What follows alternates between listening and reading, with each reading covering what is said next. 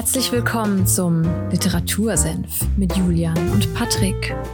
Holt euch was zu trinken, setzt euch hin, legt die Füße hoch. Ihr habt's euch verdient.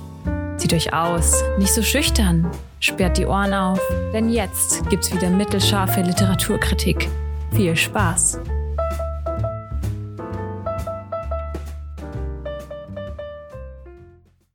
Hallo und damit herzlich willkommen in Folge 80 beim Literatursenf.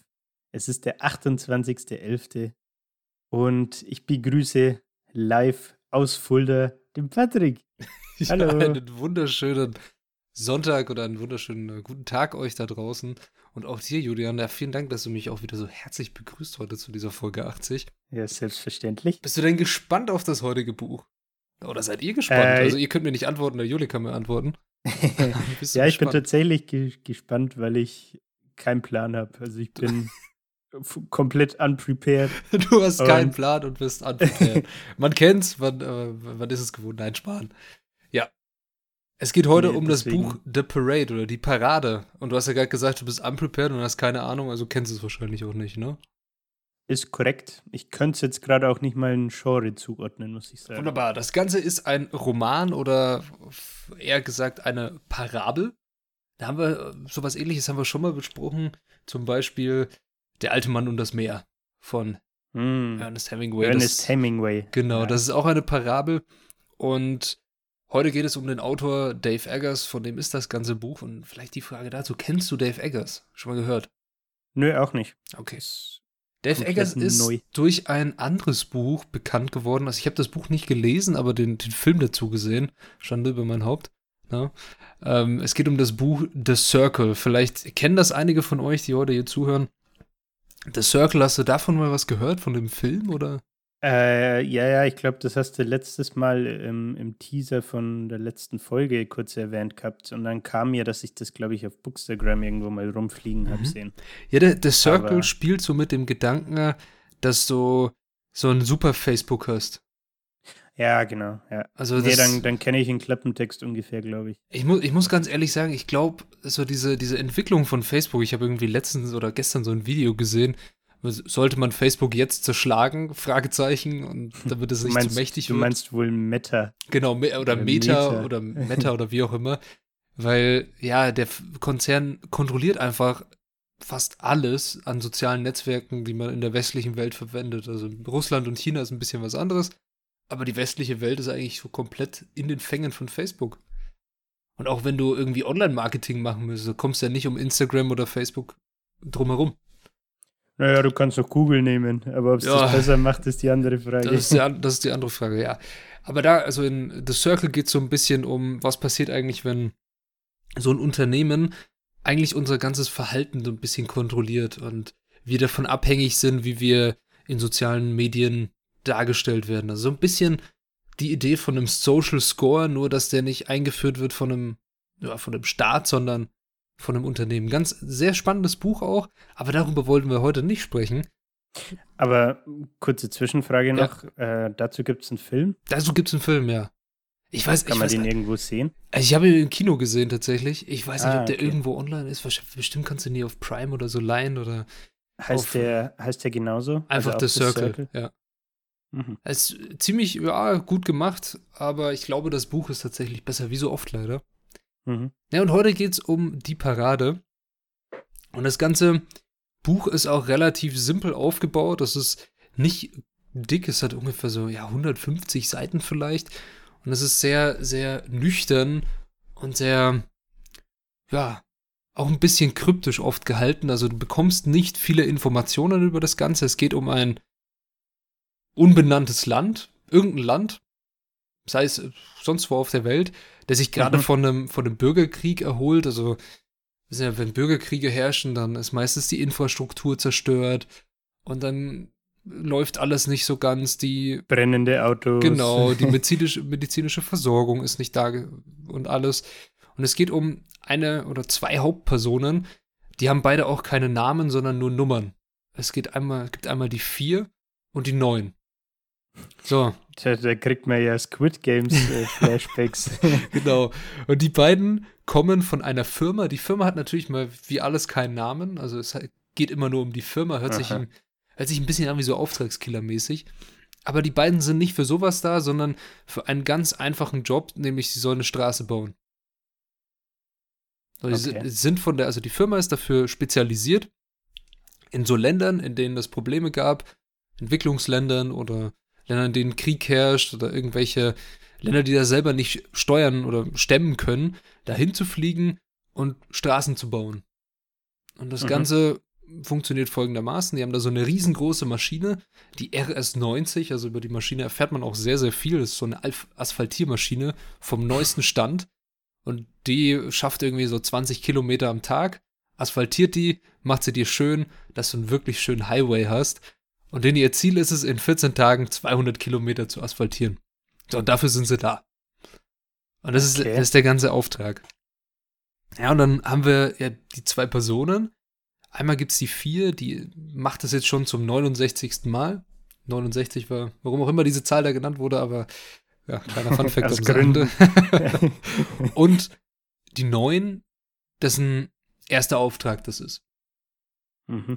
Naja, und man merkt so bei dem Unterschied, wie die, wie die sich verhalten in diesem Land. Also die vier hält sich sehr stark an die von der Firma vorgegebenen Regeln, nicht mit den Einheimischen interagieren, am besten nichts da essen, weil, naja, es ist ein Entwicklungsland, ein Land vom Bürgerkrieg, die Trinkwasserqualität ist schlecht, das Essen ist vielleicht verseucht. Also es wird davon abgeraten, irgendwas zu essen. Eigentlich wird komplett alles abgeraten, außer die Arbeit. Also das Interagieren mit der Bevölkerung, das Kritisieren von irgendwas, das Kommentieren mhm. von irgendwas, das Reagieren auf irgendwelche Sachen, die passieren. Und die vier hält sich da auch explizit dran. Also der hat irgendwie für sie 14 Tage Essen mitgebracht, fein säuberlich abgepackt. Alles hat, eine, hat irgendwie zwei Schusswaffen dabei. Also es, er wirkt ein bisschen wie so ein Auftragskiller.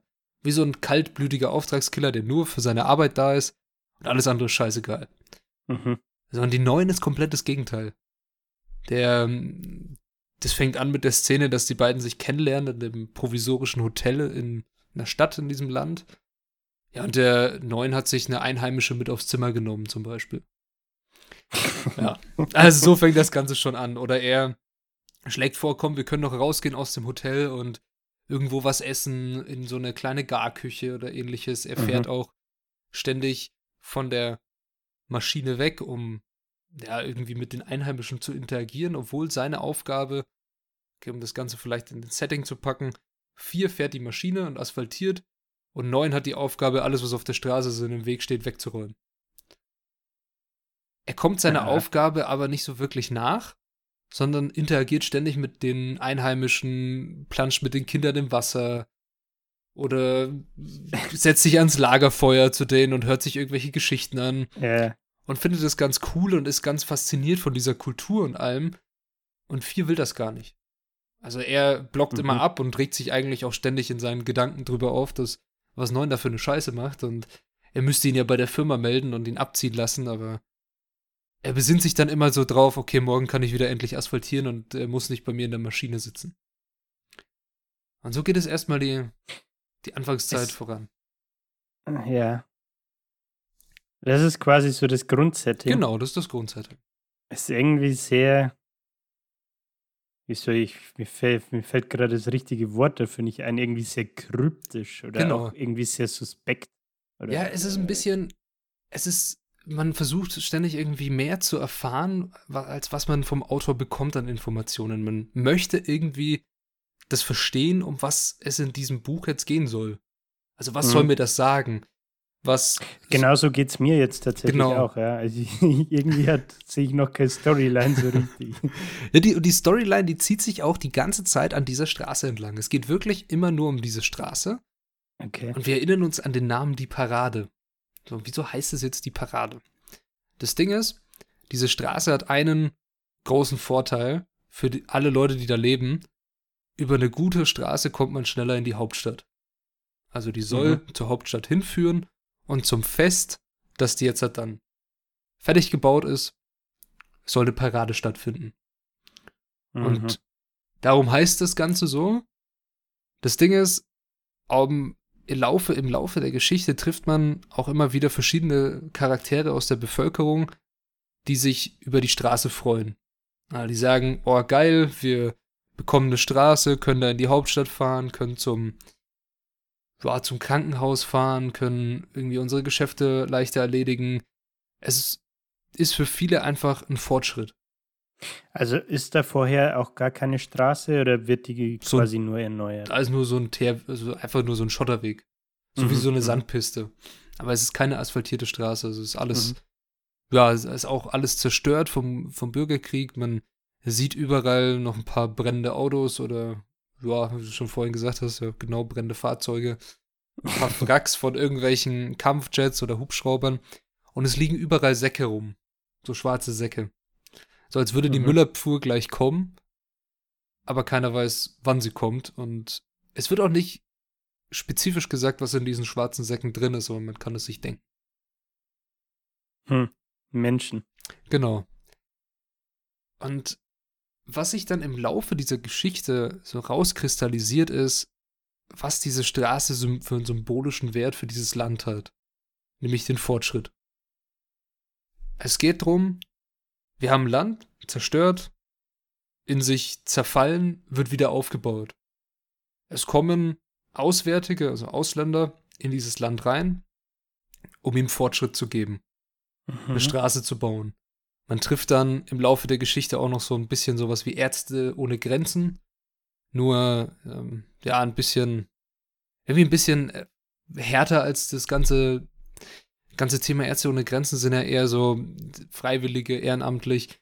Und da, das wirkt da so ein bisschen wie so ein ja, bezahltes Gesundheitssystem für die Landbevölkerung aus dem Ausland. Also mhm. man hat dann so ein Krankenhaus, die behandelt aber nur Einheimische und keine Ausländer. Wird dann, wird dann also ganz komisches System auch dargestellt. Aber was in dem ganzen Buch so oben drüber als Quintessenz schwebt, ist, wie gehen Industriestaaten oder auch Unternehmen aus Industriestaaten mit Entwicklungsländern um. Sie kommen dahin, mhm. geben ihm Fortschritt, die Straße, ärztliche Hilfe, aber interessieren sich nicht für die Gesamtkonstellation in diesem Land. Mhm. Und sind einfach dafür da, okay, ich mache diesen Auftrag, also wie die Hauptperson 4 das Ganze auch symbolisiert, ich mache meinen Auftrag und hau wieder ab. Spielt es denn in der Gegenwart oder Zukunft oder wie, wie erfährt man das? Frei erfunden, tatsächlich. Also es okay. ist nicht, es ist nicht passiert, es passiert gerade in dem Moment. Das ist Gegenwart. Mhm. Das ist keine Erzählung, sondern das ist wirklich so ein bisschen so Präsenz gehalten. Und da es eine Parabel ist, kann man das Ganze auch sehr schön ja auf irgendwas anderes metaphorisch sehen. Das macht ja das schön. Wir haben wir auch bei der Alte Mann und das Meer ja sehr viel reininterpretieren können. Das kannst du hier bei diesem Buch auch. Ja, also so wie du es erzählst, hat es ja anscheinend so ein bisschen Gesellschaftskritik, ja. die da mitschwingt. Ne? Globalisierungskritik, auf jeden Fall ja. in, in reinster Form. Also das Ganze wird auch dann klar mit dem Ende, wo es zur Parade hingeht. Ich spoiler ja nicht so gerne, aber dieses Buch macht ohne diesen Spoiler keinen Sinn. Warum? die große Kritik, also nochmal so, bevor ich das jetzt einfach raushol oder raushau, dieses Buch ist echt cool zu lesen, es macht Spaß, weil ich habe viele Kritiken irgendwie gelesen, dass die Leute es halt irgendwie langweilig finden und das Ende nicht verstanden haben. Und es geht immer nur um diese Kackstraße und genau das finde ich spannend. Es geht immer um diese eine Aufgabe, die nicht vernachlässigt werden soll. Hm. Aber alles andere ist super scheißegal. Ja, ich finde auch, ja, da können wir jetzt äh, einen auf den, den philosophischen Schools machen ne? und ein bisschen was reininterpretieren, aber die vier ist der disziplinierte von den beiden, ne? Genau. Ähm, und die neun ist ja eher so der Lebemann. Und da könnte man das Ganze auch so ein bisschen, sag ich mal, aufs, aufs Leben äh, reflektieren und sagen, hey, die geben zwar beide ihrem Job nach, ne? aber der, der eine, der, der lebt quasi für seinen Job äh, und der andere, der ist wirklich darauf aus, auch ähm, ja, kulturelle Erfahrungen zu machen, den, die soziale Interaktion mit, mit den Menschen da zu haben. Äh, du hast erzählt, mit den, mit den Kids zu planschen oder mhm. auch mal ähm, hier, hier sein Hotel zu verlassen und äh, irgendwie essen zu gehen und solche Dinge, ne? Ähm, also, so wie du es jetzt äh, erzählt hast, finde ich, kommt da der Kontrast zwischen den beiden auf jeden Fall auch krass durch. Ja, der Kontrast wird sogar noch stärker, weil, also wir erinnern uns, was ich vorhin erwähnt habe, mit, dass der Vier dachte sich immer, wenn er gesehen hat, was der Neun so macht, was alles für Gefahren passieren könnten. Also wenn er irgendwie sagt, wir gehen zu einer Garküche was essen, dann denkt er, scheiße, du kriegst sowas wie Typhus oder irgendeine Krankheit. Lass es mhm. doch bleiben, ich weiß nicht, was ich mit dir dann anstellen soll. Und diesen, ja, Backlash, den gibt es dann auch. Also die Neun wird sehr st stark krank. Mhm. Und der Vier so, muss sich dann gezwungenermaßen um ihn kümmern. Und es geht dann auch nur mit der Hilfe von den Einheimischen, weil der Neun hat sehr viel in seinem Ding, oh, ich sehe, wie schlecht es der Landbevölkerung geht und wie gut es mir ja eigentlich geht, hat er alle notwendigen Utensilien, die er so hatte, zum Beispiel ein Quad oder ein Satellitentelefon und den Medizinkasten, einfach der Landbevölkerung geschenkt. Weil die sehr mhm. mehr brauchen. Dann in dem Moment, als er krank ist, haben sie halt nichts mehr. Sie können keine Hilfe rufen, sie haben keine Medizin mehr und sie haben auch kein Fortbewegungsmittel mehr. Und dann sind sie auf die örtliche Bevölkerung angewiesen, dass sie ihm helfen, irgendwo hinzufahren, um ihn ärztlich zu versorgen. Da kommt dann irgendein Medizinmann auch mal um die Ecke und streu, streucht irgendwie irgendwelche Kräuter in ihn rein, damit es ihm besser geht. Und am Ende geht es ihm tatsächlich dann auch besser. Mhm. Und es kommt auch, also wir haben, ich habe vorhin erwähnt, dass er auch mal eine, eine, Frau mit aufs Zimmer genommen hat. Das hat er nicht nur einmal gemacht, sondern er hat bei irgendeinem, so was war das, irgendein so Lagerfeuer, hat er dann mit äh, einer, auch einer anderen Frau geschlafen und dann bezichtigt der Vater dieser Frau ihn, dass er sie vergewaltigt hat und er wird vor so eine Art Kriegsgericht dargestellt. Mhm. Das dann aber geklärt wird durch ausländische Devisen an dem Geld, was sie halt dabei haben. Und all diese Sachen verärgern die vier natürlich stark, aber sie zeigen ihm auch die Freundschaft und beziehungsweise die Menschlichkeit der Landbevölkerung, weil er die immer wieder abgelehnt hat. Mhm. Die kommen zu ihm und er sitzt in seiner Maschine und macht da sein Asphaltzeug und sagen so, ey, wir sind so happy über diese Straße, komm, wir laden dich zum Essen ein. Er sagt die ganze Zeit nein. Ah, aber wir haben schon das Kochen angefangen, das wäre schrecklich, wenn du das jetzt verneinst und alles. Er sagt aber trotzdem nein und möchte in keinster Weise in irgendeiner Form irgendeine Geste machen, die falsch verstanden werden kann. Mhm. Gibt auch eine richtig gute Szene, wo er auf, in seinem Ding sitzt. Die Neuen ist weg, der ist verschwunden in dem Abend, also wahrscheinlich irgendwo feiern oder so. Er war noch nicht krank. oder mit einer Dame irgendwo. Wer weiß. Und er fährt mit seiner Maschine und auf der Straße steht ein kleines Kind. Und diese Maschine ist ungefähr so groß wie ein Haus. Das ist riesengroß, das Ding ja. macht einen Haufen Lärm. Er fängt an zu hupen und will das Kind von der Straße weghaben, aber das Kind bleibt dann einfach stehen und schaut das Ding an. Und er hätte ihn fast überfahren, hält aber vorher an und trägt ihn von der Straße und das Kind sagt auch kein Wort, also er kann die Landessprache auch nicht. Es versteht ihn nicht, er versteht es nicht. Und er versucht es dann oder denkt, ja, du bist wahrscheinlich durch den Wald da gekommen. Ich trage dich einfach wieder zurück. Fängt da so an, das Kind zurückzutragen und merkt dann irgendwann so ein Schild, dass da Minen rumliegen. Mhm. Also geht er ganz schnell wieder zurück und stellt das Kind da einfach ab. Aber hat immer die Angst, dass das jemand gemerkt hat oder gesehen hat, oder diesen Jungen. Und mhm. er, das kommt dann auch wieder auf ihn zurück, weil jemand, mit dem er sich anfreundet, der auch ein bisschen die Sprache von ihm kann, erzählt ihm dann, ja, das war äh, sehr toll, was du für den Jungen gemacht hast, dass du ihn halt irgendwie nicht überfahren hast, so nach dem Motto. Und ihn versucht hast zurückzubringen. Und das ist ihm dann auch in gewisser Weise peinlich. Also, mhm. was eine sehr, sehr coole Charakterentwicklung ist, ist die von der 4. Dass er am Anfang einfach nur seine Arbeit machen will und im Laufe dieser ganzen Thematik beziehungsweise diesen ganzen Aufenthalts merkt, was er auch für einen Impact an die Landbevölkerung hat. Hm. Das ist ganz oh, cool. Oh, oh ja, und hm, wie du jetzt sagst, auch merkt, ähm, wie, ja, vielleicht wie herzlich äh, die sind oder wie sehr er willkommen ist, zum Beispiel mit den Essenseinladungen. Mhm. Ähm, obwohl er sich ja da am Anfang halt dagegen sträubt, ne? Ja, das stimmt auf jeden Fall. Nee, aber ich verstehe gar nicht, wieso Leute so eine Kritik an dieses Buch geben, dass, da so, dass es so langweilig ist. Ich finde, in diesem Buch ist verdammt viel Inhalt auf wenig Seiten. Und mhm. man, man, kann sehr aber viel. Ist ja, ist ja wahrscheinlich eher positiv als negativ. Oder? Das ist positiv, ja. ja. Und man kann sehr viel reininterpretieren auch. Und jetzt kommen wir zu dem, ich habe es vorhin, glaube ich, vor ein paar Minuten angekündigt, zu dem großen Spoiler. Am Ende gibt es diese Parade. Und der vier oder die vier hat sich dann entschieden, ja, er fliegt heim und schaut, hat keinen Bock mehr da zu bleiben, obwohl er auch mhm. wieder von jemandem eingeladen wurde und sich mit jemandem auch ein bisschen angefreundet hat. Und das Ganze auch vielleicht ein bisschen bereut, aber er freut sich auf zu Hause, auf sein Haus und seine Familie.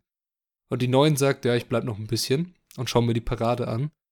Was dann aber passiert, also er fliegt, vier Sitze im Flieger, guckt runter auf die neue Straße, die fertig ist, ist natürlich stolz auf das Ganze, was er gemacht hat. Mhm. Sieht die ganzen Leute aus, dem, aus der Landbevölkerung, die zur Hauptstadt kommen. Und auf einmal fahren lauter Militärkolonnen denen entgegen und eröffnen das Feuer. Dann ist das Buch zu Ende. Hä? Okay. das Problem ist, beziehungsweise, oder kein Problem, das Ding, was man jetzt hier sagen könnte, an sich ist das Buch nicht gegen Fortschritt. Fortschritt und das, was von außen, von den Industrienationen in so ein Entwicklungsland reinkommt und diese, ja, Verbesserungen der ganzen Infrastruktur, zum Beispiel jetzt im Bild dieser Straße, ist etwas Gutes. Nur das Problem ist, wenn sich jemand das zu Nutzen macht, der ja, die Macht innehat und gegen die Bevölkerung lenkt. Und genau das sehen wir da. Es gibt einen Militärputsch wahrscheinlicherweise mhm. gegen eine Regierung, die demokratisch gewählt ist. Es wird in dem Buch auch noch so ein bisschen erwähnt, aber trotzdem gibt es eine, nach einem Bürgerkrieg gibt es ja immer noch gegenseitige Anfeindungen. Mhm. Und das ist natürlich ein leichtes, vor allem wenn es jetzt Rebellen sind, die vor allem im Land verteilt sind und nicht in der Stadt, die durch so ein Vorhaben reinzulocken und ja, dann halt auf einen Schlag auszuknipsen. Okay. An sich eine spannende Parabel, ein gutes, kurzes Buch und es lädt, es lädt sehr zum Denken ein. Ja, also ich muss auch sagen, dass den Spoiler oder das Ende äh, kam irgendwie unerwartet so. Gerade weil man das Ganze. Ja, mich hat es auch mega davon, überrascht. Ja. Ja, gerade weil man jetzt so in der Story davon nichts mitbekommt und es so ein bisschen, ja, ich sag mal in Anführungszeichen heile Welt ist. Ähm, man halt die vier und die neun so begleitet und dann, ja, kommt der Turn, ne? Ja, da kommt der, da kommt der Turn, großer Turn. Naja, du hast mittendrin schon so ein paar Dinger, wo sich die beiden oder vor allem die vier, weil von der neuen erfährst du nicht so viel von seiner Gedankenwelt. Aber die vier macht sich da schon so ein bisschen Gedanken über Rebellen und über, ja, was passiert, wenn er jetzt entführt wurde. Die Firma zahlt kein Lösegeld und so. Mhm. Und darum sollte man Waffen dabei haben. Und wer hat eigentlich die Macht hier in diesem Land? Aber es gibt immer nur positive ja, sehr positive Rückmeldung auf seine Straße. Nur bekommt von einem so einem Art General, der das ist, einmal einen Besuch und er sagt ihm, ja, die Straße muss aber fertig sein für die Parade. Ist ganz wichtig. Die Parade ist ganz wichtig.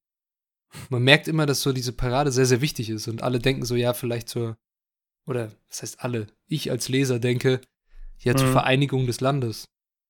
Aber dafür ist sie gar nicht wichtig, sondern wieder zur Zerschlagung. Ja.